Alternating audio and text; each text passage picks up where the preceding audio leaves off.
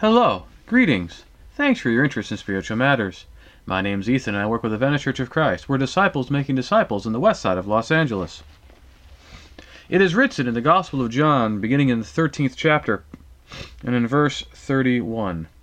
When Judas Iscariot had gone out, Jesus said, "Now is the Son of Man glorified, and God is glorified in him. If God is glorified in him, God will also glorify him in himself, and glorify him at once. Little children, yet a little while I am with you.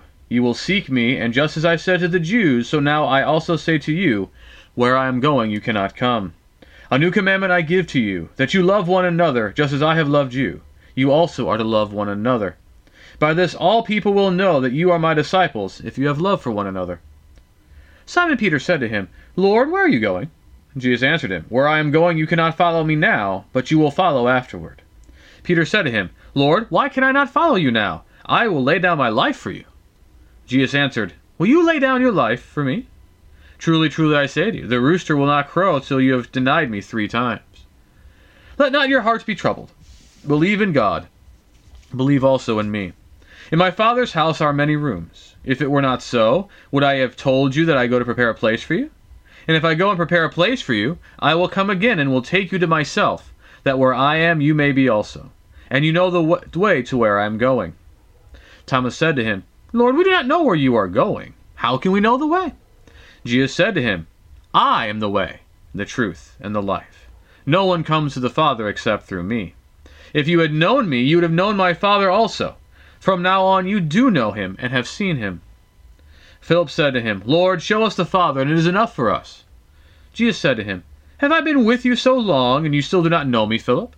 Whoever has seen me has seen the Father. How can you say, 'Show us the Father'? Do you not believe that I am in the Father, and the Father is in me? The words that I say to you, I do not speak on my own authority, but the Father who dwells in me does his works. Believe me that I am in the Father, and the Father is in me, or else believe on account of the works themselves. Truly, truly, I say to you, whoever believes in me will also do the works that I do, and greater works than these will he do, because I am going to the Father. Whatever you ask in my name, this I will do, that the Father may be glorified in the Son. If you ask me anything in my name, I will do it." Thus begins Jesus' final discourse with his eleven disciples. Now this discourse takes up a major portion of the final, quote-unquote, half of John's Gospel, in which John details the final day of Jesus' life along with his resurrection. This is from John thirteen through twenty-one. In the book of John, the Gospel of John, he spends the first eighteen verses in a prologue, and then he spends from John one twenty-one through twelve fifty uh, detailing Jesus' ministry, especially as it happened in Judea. John has very deliberately framed his Gospel in this way, in fact. Beginning in verse thirty-six of chapter uh, twelve through forty-three, he kind of has a, a coda for Jesus' ministry. Uh, he said, "When Jesus had said these things, he departed and hid himself from them. Though he had done so many signs before them, they still did not believe in him, so that the word of the prophet spoken by the prophet Isaiah might be fulfilled. 'Lord, who has believed what he has heard from us? And to whom has the arm of the Lord been revealed?' Therefore they could not believe. For again Isaiah said, 'He has blinded their eyes and hardened their heart, lest they see with their eyes and see with and understand with their heart, and turn, and I would heal him.' Isaiah said these things because he saw his glory and spoke of him. Nevertheless, many of the, even of the authorities believed in him, but for fear of the Pharisees they did not confess it, so that they would not be put out of the synagogue, for they love the glory that comes from man more than the glory that comes from God." That's John's description of the end. Then Jesus himself says, "Whoever believes in me believes not in me, but in him who sent me. And whoever sees me sees him who sent me. I have come to the world as light, so that whoever believes in me may not remain in darkness. If anyone hears my words and does not keep them, I do not judge him, for I did not come to judge the world, but to save the world. The one who rejects me and does not receive my words has a judge. The word that I have spoken will judge him on the last day. For I have not spoken on my own authority, but the Father who sent me has himself given me a commandment what to say and what to speak. And I know that his commandment is eternal life. What I say, therefore, I say as the Father has told me." So that's Jesus' final message to the people, really, establishing who he is and what he's done. So the rest of the Gospel, from John thirteen one through twenty-one twenty-five, is all about Jesus' final evening, his betrayal, his trial, his death, and the appearances that he had in the resurrection. But you notice that's chapter thirteen through twenty-one. Now, the end part of thirteen, all of fourteen, fifteen, sixteen, and seventeen and therefore we're leaving eighteen, nineteen, twenty, twenty-one for everything else. These are all this final discourse that Jesus has with his disciples. In John eighteen, his betrayal and trial is chronicled. His death and burial are chronicled in John nineteen. His resurrection appearances are in John twenty and twenty-one. And John is framing the whole event, as we're going to see in a moment, in the first thirty verses of John thirteen. And so really, Jesus' final discourse is extraordinary.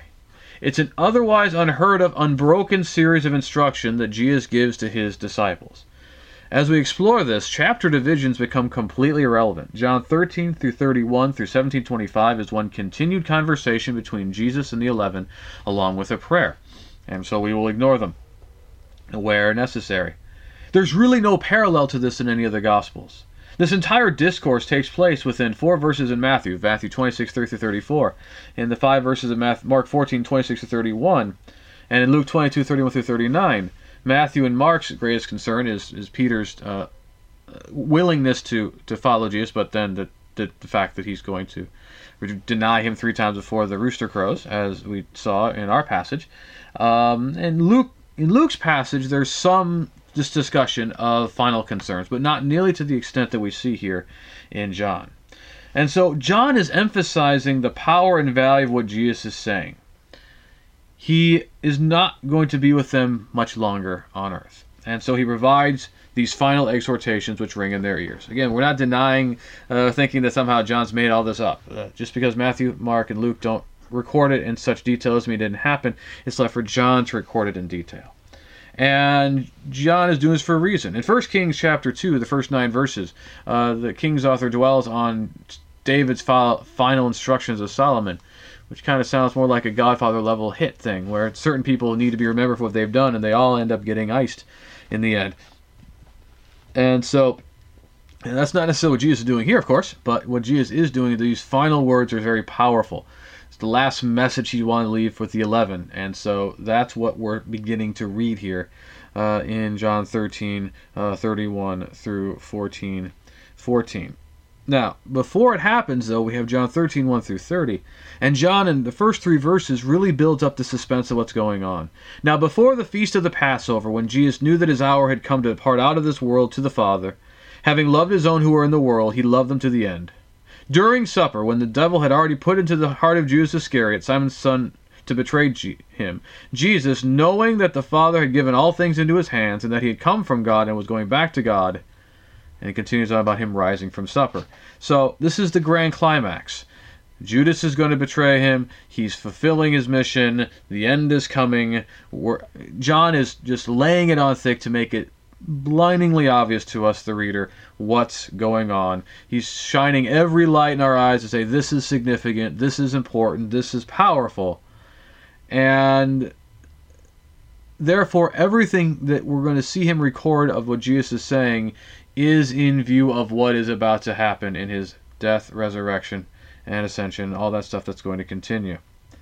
Now, in verses four through twenty, Jesus will wash his disciples' feet, including Judas's feet, and he leaves them a very compelling example that they would serve one another. Since he who they call their master and Lord has washed their feet, they should wash one another's feet.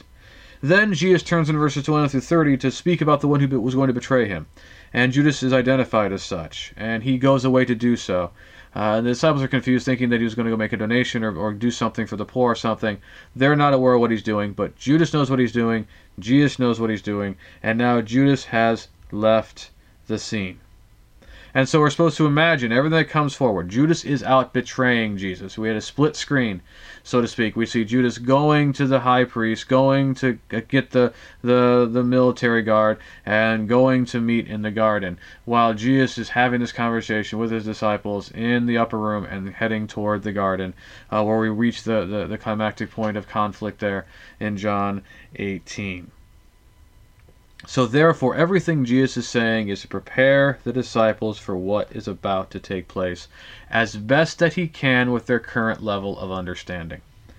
Now, as we get into the text, there's a few contextual reminders that we need to keep front and center as we look at this text. Jesus has yet to die, let alone be raised. Jesus is preparing his disciples for what will happen immediately afterward, as well as what would be after his resurrection.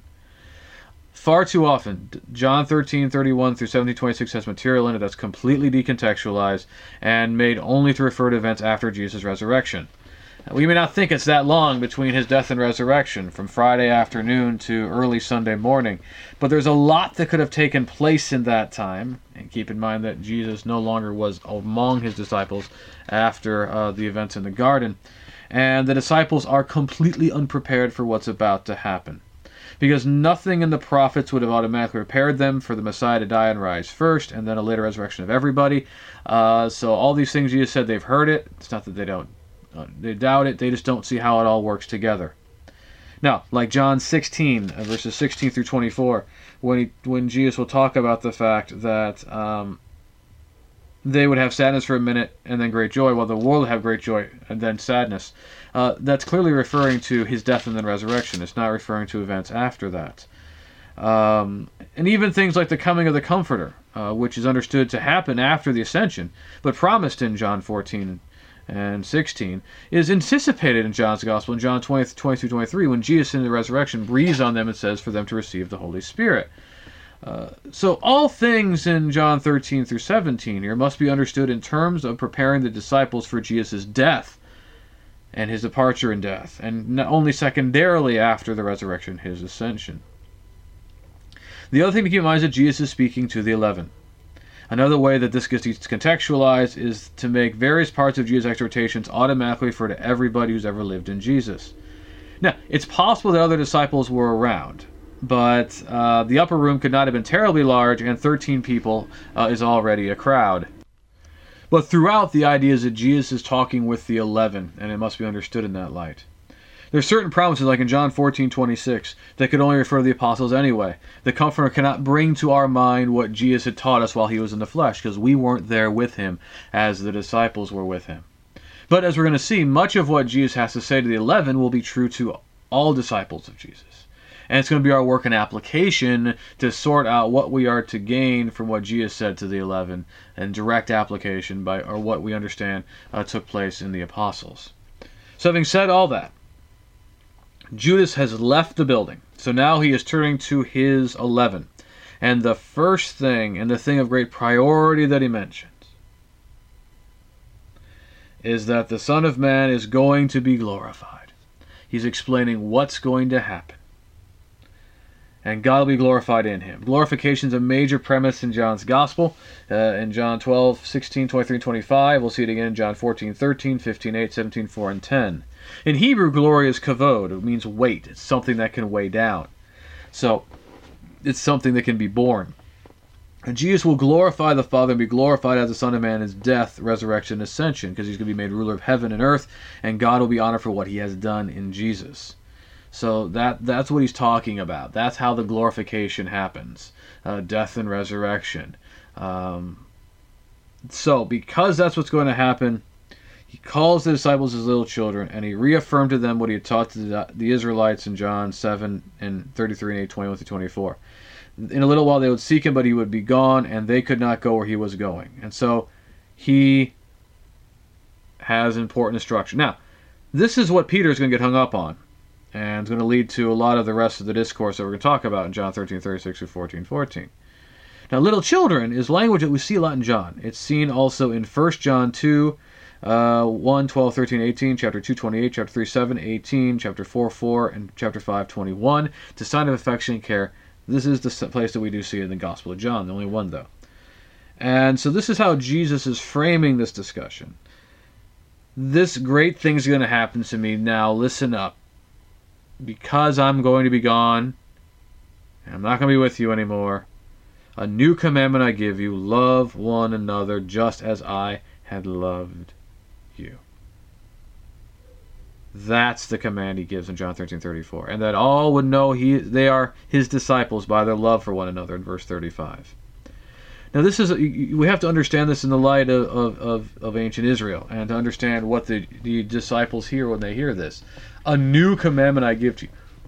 That's just shocking. New command. In Deuteronomy four and verse two, we are not add to or take away from this law that, that Mo Yahweh had given to Moses. There's no room for new commands.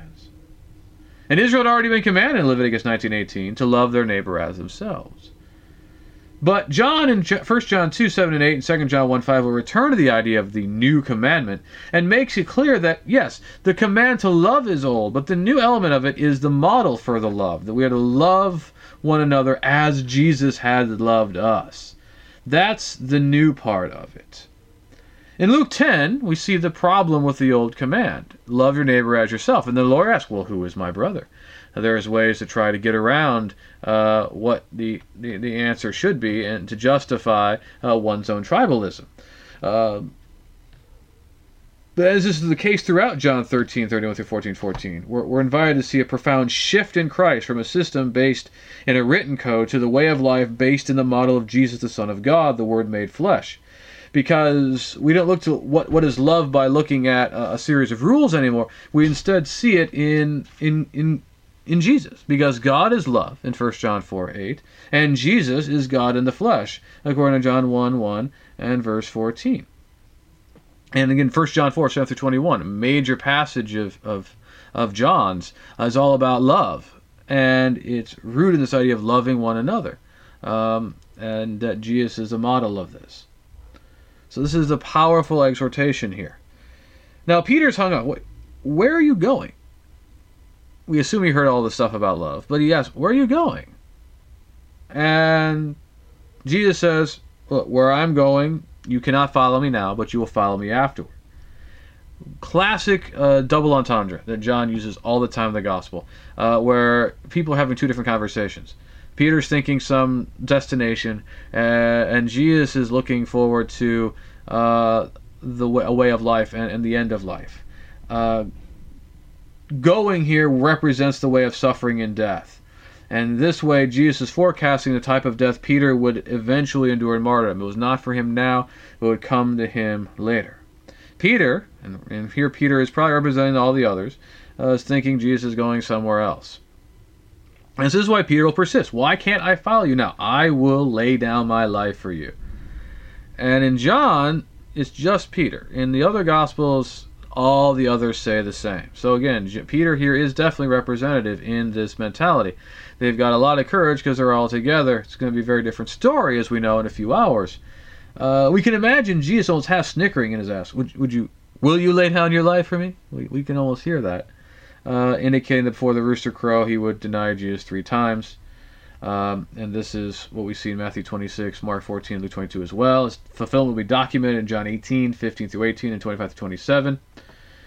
Uh, in John's Gospel, it's interesting, Peter does follow Jesus more than anybody else. Everybody else is scattered. Uh, Peter and another disciple, uh, probably John himself, end up in the courtyard of the high priest, watching all this happen. It's there where these denials take place.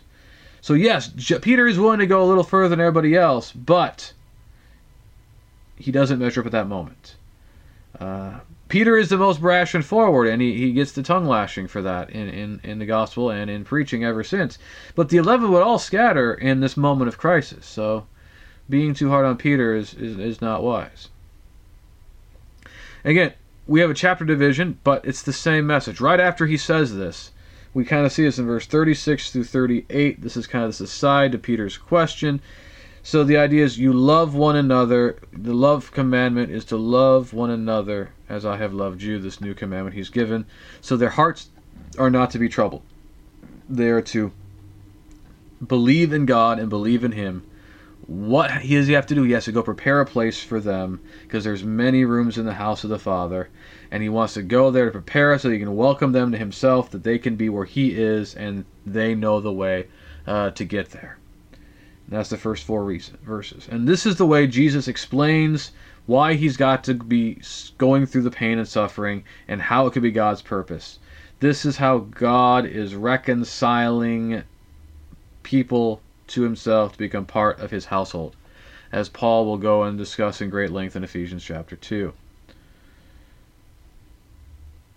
We need to first listen to the resonance of the words my Father's house. We'll get to the other word, that's the more controversial word, but first, my Father's house. In John's Gospel, in John two and verse sixteen, when Jesus goes into the temple and brings the whip of cords to kick out all of the, the money changers. He talks about it as, my Father's house is a house of prayer, but you have made it a den of robbers. In John two seventeen, uh, the disciples remember him, that he, zeal for your thy house will consume me. Uh, sixty-nine nine. Uh, Psalm sixty-nine nine, excuse me, is, is that reference, and it's regarding the temple and what Jesus is doing in the temple. So what's interesting is that even by Jesus saying this, in my Father's house are many rooms, the disciples are being conditioned to understand that Jesus' Father's house has been the temple, and by temple, by extension, it's God's dwelling in heaven, since the temple is a point of intersection between heaven and earth. And so this is the shift in understanding, because here... beforehand, they've been conditioned to see my Father's house at the temple, but here, they don't look at it as that way. The con disciples are being conditioned to understand now that the house of God is no longer going to be a building in Jerusalem, but it's going to be centered in the people of God in Christ. This was what was anticipated in John four, when Jesus talks about those who truly worship the Father do so in spirit and truth, and making it less about geography, about Gerizim or Jerusalem, and more about the heart and the soul. In First Corinthians three, sixteen, seventeen, six, nineteen to twenty, Ephesians two, and in First Peter two, we've got these messages that believers in Christ are now a temple of God, uh, in which the Holy Spirit dwells in them individually and collectively. And that gets us to that other word, that in the English Standard is translated rooms, but in the King James Version was so memorably translated mansions. And there's so much confusion out there about what John fourteen, one through four are talking, is talking about, because of a distorted understanding of what Jesus is getting at when it comes to what his Father's house is. Uh, K J V reads mansion, and in sixteen eleven, mansion is from the Latin word manere, to remain. Therefore, it's a temporary dwelling place, a place where you remain. Uh, people developed the idea of a mansion, the Father's house, as this grand house, which now leads to the modern use of the word mansion, which is big, nice, fancy houses. And now that's being read back into John fourteen, too. So people went uh, hog wild with their imagination about what Jesus is referring to in terms of mansions, then started talking about earthly big houses as mansions, and now everybody thinks they're going to get this huge house in heaven. But the word in Greek is mone, and it's true to the seventeenth century meaning of mansion. It's a temporary dwelling place. It's an abode. It's a room. It makes sense within the metaphor. As Jesus says, in my Father's house are many rooms. The rooms are within the house of the Father. Uh, it's a metaphor within a metaphor if it's otherwise, if it's big houses in a house. And that would be very weird. But rooms in a house, places to dwell in a house, is intuitive. That's what you'd be expecting. Now, in the New Testament, mone is only used in two places, here in verse two, and also in verse twenty-three, in which Jesus says, if anyone loves me, he will keep my word, and my Father will love him, and we will come to him and make our home with him. To make our home there is mone, to make our abode with him. And that's a part of the understanding that we need to have. That's going to be the key to unlock this for us. It's not about a spatial location, it's about a relationship. So many have wanted to make this passage about obtaining heaven forever and some kind of disembodied bliss, but that's not at all what Jesus is getting at here. What is necessary, after all, to prepare us a place in the house of the Father? According to Ephesians two and many other passages, we need our sins forgiven and the ability to stand before God. That's secured through Jesus' death. The goal is to be where Jesus is, and this is secured in the salvation, which is now but not yet, since it's pervasive throughout the New Testament. In Ephesians two six, we've been made to rise and sit in the heavenly places presently, but we wait to bear the image of the heavenly and always be with the Lord in the full sense in First Corinthians fifteen forty-nine and First Thessalonians four and verse seventeen. And so what Jesus is doing is, in a compelling metaphor, setting forth exactly what his dying is about. It's reconciliation of God and man, to allow people to obtain standing and presence in the household of God. And think about it, what would Jesus have to do after his resurrection to secure us a place in heaven? What was done, as the rest of the New Testament abundantly attests to, is that what secured our place in the standing before God is his death and the resurrection that he, in which he is glorified. And we have our standing in the house of God because of it. It's about relationship. It's not about a place. And the temporary nature of it is probably an indication of something greater to come, that is the day of resurrection. Jesus ends this by saying, you know the way. I will bring you to where I am. You know how to get there. And now Thomas is confused and startled. And not for not without reason. Where I am going, you cannot come, he had just said. But now he said, you know the way to where I'm going. So John, Tom's like, we don't know where you're going. How can we know how to get there? Not an unreasonable question. And Jesus responds with a very famous verse. I am the way, the truth, and the life. No one comes to the Father except through me. If you had known me, you would have known my Father also. From now on, you do know him and have seen him. A justly famous series of metaphors. First of all, we do well to note that it's also about the relational thing. What is the way? Jesus is the way. What does Jesus lead us to? God. It's about relationship, not necessarily about a location. The location is rooted in relationship, so to speak. But what's very compelling about this is that way, truth, and life are all seen in Israel in terms of Torah or law. The Torah is the path forward. It gives direction and instruction, right? Uh, the truth is in the law. The, the life is in the law. And Deuteronomy eight, verse three, that God gave them manna to test and let them know that man does not live by bread alone, by every word that proceeds from the mouth of God. And so all that had been in Torah, but now Jesus is the Word made flesh. Jesus now is the embodiment of God's Word. So by being the embodiment of that, he, the embodiment of the truth, the embodiment of the way, and the life was in him, and the life was the light of men, in John one and verse four. I am the bread of life, in John six, twenty-six to fifty-nine, which is, of course, going back to that bread in Deuteronomy eight and verse three, the Word of God. As the embodiment of the Word of God, no one can reach God except through Jesus. That is, makes complete sense. And beyond this, Jesus is the way God has manifested himself to the world. We see the essential nature of the Father and the Son. So that we get the idea of that he is the icon of the image of the invisible God in Colossians one fifteen, that he is the exact imprint of the character of God in Hebrews one and verse three. And so because of this, Philip says, okay, well, show us the Father, and it's enough for us. And Jesus is very incredulous in his answer, and that's for good reason. Uh, you can't see the Father. Uh, Moses could only see the back of the glory of God in Exodus thirty-three, eighteen through twenty-three. And John has already said straight up in John one eighteen, no man has ever seen God at any time. So uh, Philip is making this very shocking pronouncement. Uh, he thinks it makes sense because Jesus says, you'll see me, and you'll see the Father. Well, let me see the Father. And do you not, do you not get it? Jesus then says, if you have seen me, you've seen the Father. Does Philip believe that the Father is in him and he's in the Father? And if not, at least believe the works which the Father has done in Jesus. And in fact, now, a greater works will those who believe in him will do than he does, because he goes to the Father. And then he says, whatever you ask in in my name, I will do. And the Father will be glorified in the Son in this way. If you ask me anything, I will do it. And that rounds out our section. Um... Jesus is making clear, you're not going to literally, concretely, or physically see the Father. Instead, you have seen the embodiment of the essential nature and character of God in Jesus. They are to believe that the Father is in Jesus, and Jesus is in the Father. We're already having these, this association. We've seen it earlier in the Gospel of John, but it's going to be further explained fully in John seventeen, twenty through twenty-three. Uh, what we call perichoretic relational unity. The perichoresis is a mutual interpenetration without loss of distinctiveness. And so perichoretic relational unity is the fact that God is one, even though he's the Father, the Son, and the Spirit, because they mutually interpenetrate each other. The Father is in the Son, who is in the Spirit, who is in the Son, who is in the Father. But yet they're all distinct. They are relationally one. The disciples should believe, if nothing else, because of the works that they have seen Jesus has done. That has been done through the Father, and they're plain to them to see this. And the disciples would do even greater works, which we can see in the book of Acts and afterward, in which many thousands would come to faith in God and Jesus, when in Jesus' own day the number was much, much smaller than that. And whatever they would ask for in Jesus' name, Jesus would give them, because the Father is glorified in the Son. Now, a lot of people take this to abusive ends, that, that whatever you ask, you'll get, so ask for a million dollars, ask for this, ask for that.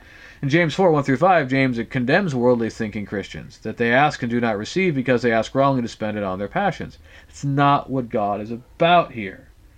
What we're to ask for is what is in line with our relationship with God and Christ to further glorify God. And when we ask those things, God will absolutely give them so that his purposes may be fulfilled. Now, Jesus' discourse will continue from here, and, it's, and will end in sixteen with a specific discussion and begin a prayer. Uh, Lord willing, we will continue to discuss more uh, about what Jesus says in this discourse at another time. But I hope that we can see here how he's begun with his primary message he wants the disciple to remember. Love one another as he has loved them. He has gone to prepare a place for them in the house of God and for us as well. And the way to obtain it is to follow his example, because he is the way, the truth, and the life, the embodiment of God's character. So what are we supposed to take from this?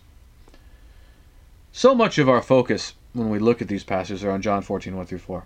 And we can understand why. But John thirteen, thirty-one through thirty-five is really uh, first and foremost. And if, if they were going to ask me when they should put chapter divisions, I would have put it thirteen thirty-five, not four, thirteen thirty-one, excuse me, not fourteen one.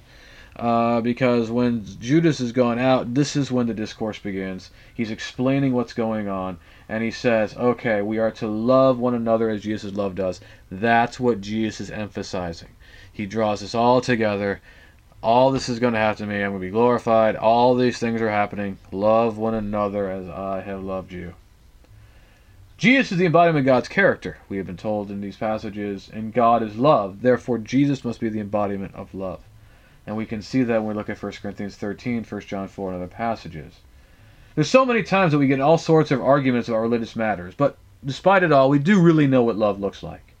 A self-sacrificial love of a Savior, a love that absorbs pain and invective, suffering loss, doing good, and seeking the best and good for others no matter what.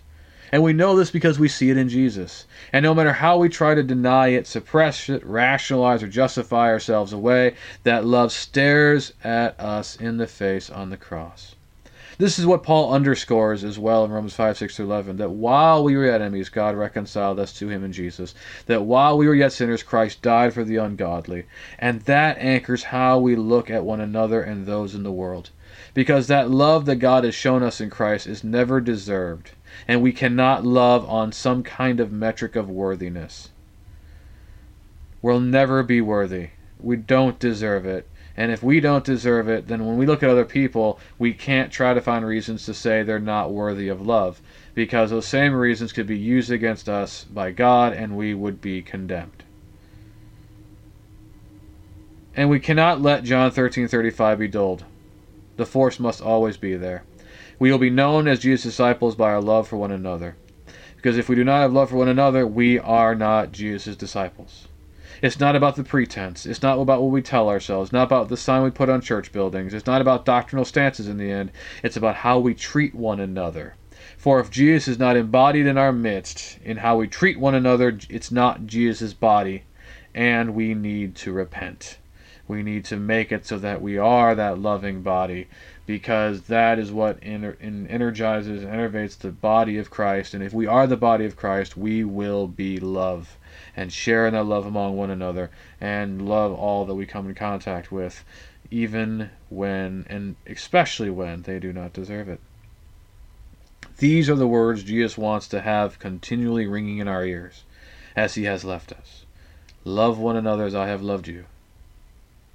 All men will know you are my disciples by your love for one another.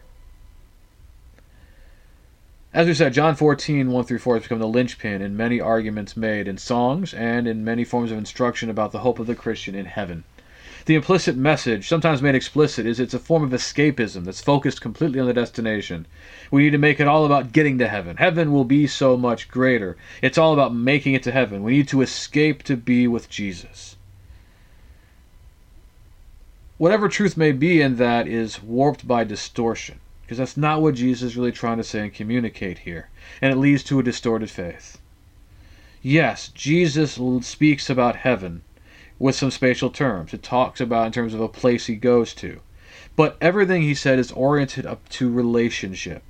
A room in the Father's house. What does that mean? It's a metaphor to talk about a restored relationship with God, that you dwell in the house of God. And it's a metaphor that will be used in fourteen twenty-three to talk about the Father and Son making their abode together with a person who loves them by doing the commandments and keeping the word. Jesus is the way to relationship with God. The ultimate goal in biblical terms is to stand in the presence of God forever. as we see in John fourteen and Revelation twenty-one twenty-two. So what we have made too often about a destination, God has spoken of in terms of a relationship. And that relationship is something we can have now, even though we do not have it in its fullness. And we need to keep it in those relational terms. We should want to be part of the Father's house now so that we can become more like Him now to be able to fully enjoy the resurrection in His presence then when it may happen in Romans eight, seventeen through twenty-five and in verse twenty-nine. Because when it comes to heaven, the only way to get to the destination is to have the relationship. The only value in that destination is the development of that relationship. Because if you go through your life in sin and distortion of everything God has wanted, alienated from God, or not developing yourself according to God's standards, heaven's going to be quite the shock.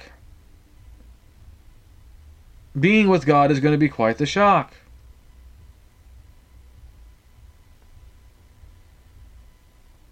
To have God for eternity is only the most amazing thing when we have cultivated that relationship so that the idea of having God forever is the most amazing thing.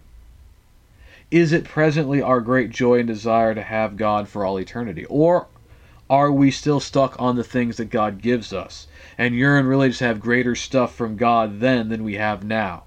Because that's not what it's about.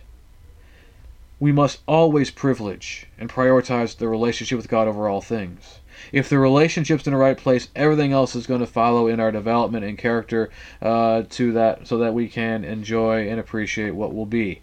If the relationship's not in the right place, we're not going to make it to the destination that we want. That is why the relationship is what's really in discussion here. It's about maintain, developing and maintaining that relationship so as to have its ultimate result in the final destination. John fourteen, six through eleven, we often quote in work of apologetics, and it's used profitably to that end. I mean, Jesus is the way, the truth, and the life. And those are these in the text. He is the way. He is the truth. He is the life. The only way to the Father. This is such an arrogant claim to the world. They may think we're judgmental, that we are condemning everybody else to hell. But here's the thing. It follows by necessity from what Jesus claims.